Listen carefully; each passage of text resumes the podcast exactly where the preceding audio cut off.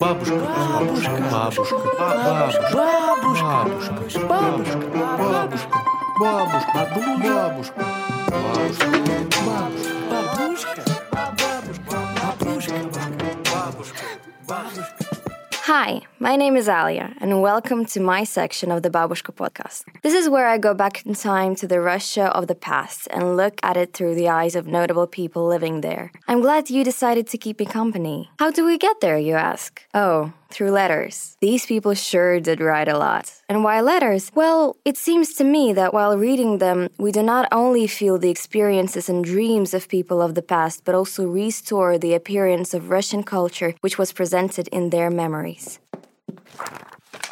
Hmm.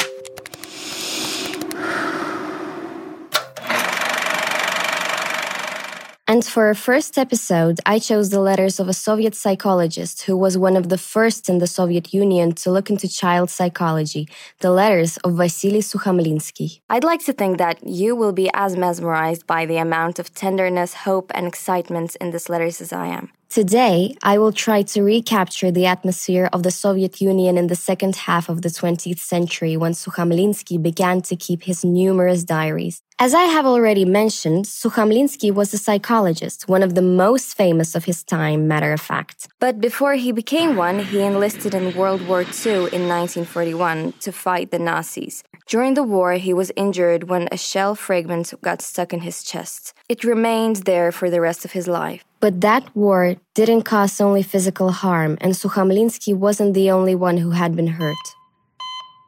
The horrors of war that many Soviet people had to witness and experience during those years changed their lives forever. I doubt that there was someone who went through war and came back the same person. It was especially hard on young people. There were millions of young men, boys even, faking their IDs in order to get drafted to fight for their country. They thought they knew what they were getting themselves into, but I don't think it was or even will be possible for a young mind to fully comprehend the atrocities of war. Many of them who survived cared for life, and even if they tried to hide it after the initial triumphal joy of 1945, the overall mood in the post war Soviet society spoke for itself.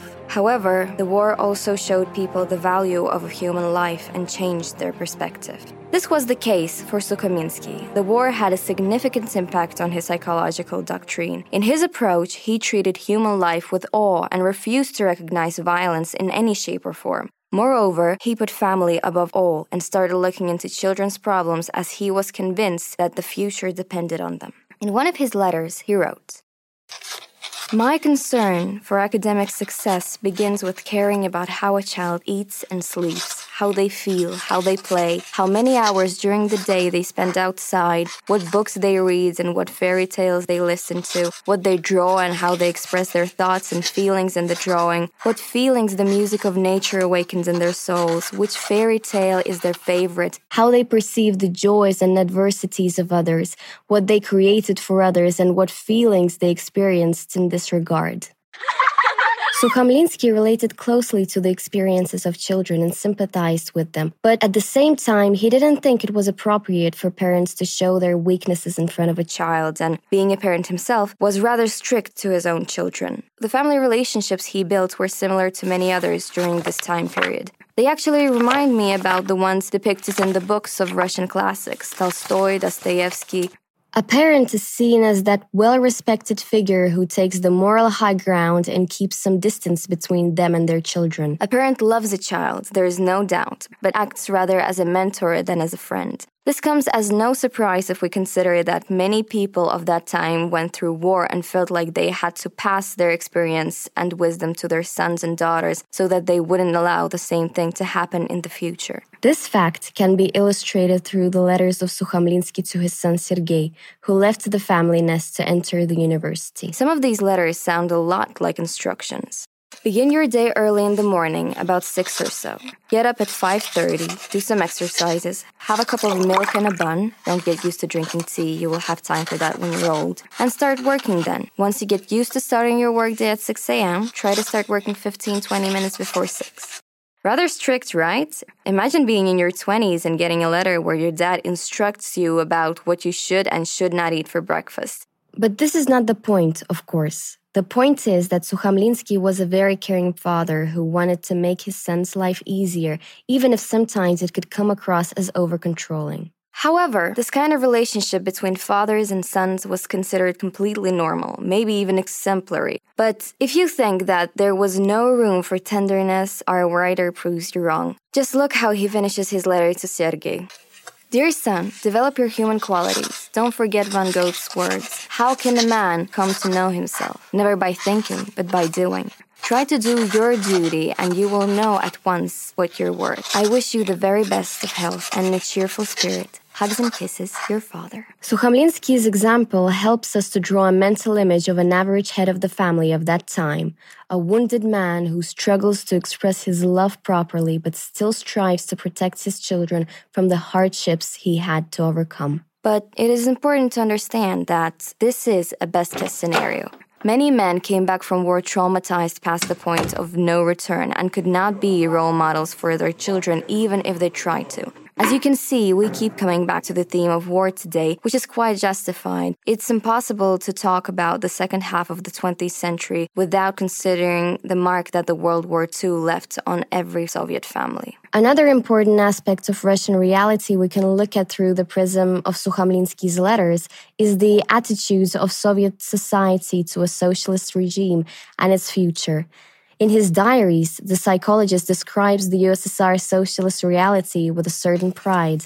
Imagine that our life, our everyday work would be seen by those long gone, by people for whom a just social system was a distant future, a mere captivating dream. Imagine that they would see our life, take a closer look at it, understand the contribution of millions of builders of the new world. What would their hearts tell them? What would they feel and think? Their hearts would have fluttered with awe. They would see our time, our whole life, as ideal. Any of these heroes would say, This is the life I sacrificed my life for. Looking back at this letter from the perspective of our present, we might find the hopes and aspirations expressed by Sukhomlinsky naive and the concept of socialism way too romanticized. However, Sukhomlinsky was not alone in thinking that the socialist regime was an attribute of an ideal world. For many Soviet people, it was a lifelong dream, a way to salvation, a means of building a perfect society and achieving equality. Apart from that, Sukhomlinsky was concerned with more sublime things morality, love, honor. What I find especially interesting and indicative of the societal tendencies of that time is his views on love. Love without friendship is shallow.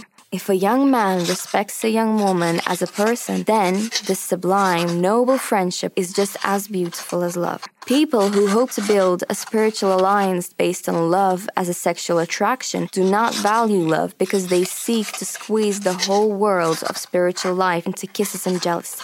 Love without a higher spiritual life, without striving for a single ideal, without friendship for the sake of it, turns into sensual pleasure. What's a poetical understanding of love? There is also an amazing in its representativeness piece about Sukhomlinsky's attitude to PDA, public displays of affection. I'm worried about promiscuity in a mild form, which many young people suffer from. In broad daylight, a young man and a young woman hug or even kiss walking down a crowded street.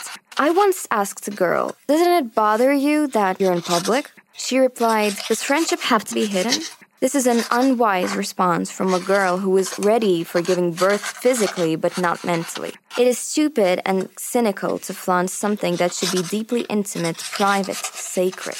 A boy is 18 years old, he likes a girl, and he is already hugging and kissing her. It's promiscuity. Keeping both extracts in mind, it is not hard to trace these statements to a common way of thinking in the USSR when it comes to such tender sentiments. Very passionate and loving in their nature, Soviet people preferred to keep their affectionate feelings to themselves. Loudly proclaiming or demonstrating your love to someone was considered bad form. Kids in many Soviet families had never seen their parents kissing or hugging, not because they didn't love each other, but rather because love was something very intimate and personal, something that could be shared only between two people. Not only because of that, during Soviet times, families didn't have a habit to share their love openly, especially parents. They didn't talk about intimate things like even love because of many factors. For example, it is a result of hard times their generations lived in, the Second World War, revolutions, and so on.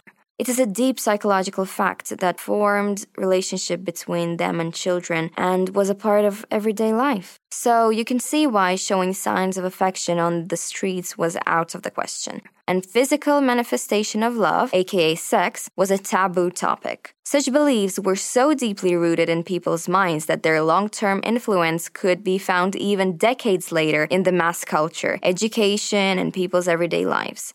Ultimately, these ideas led to an appearance of an iconic phrase, there is no sex in the USSR, coined by a Soviet woman in 1986.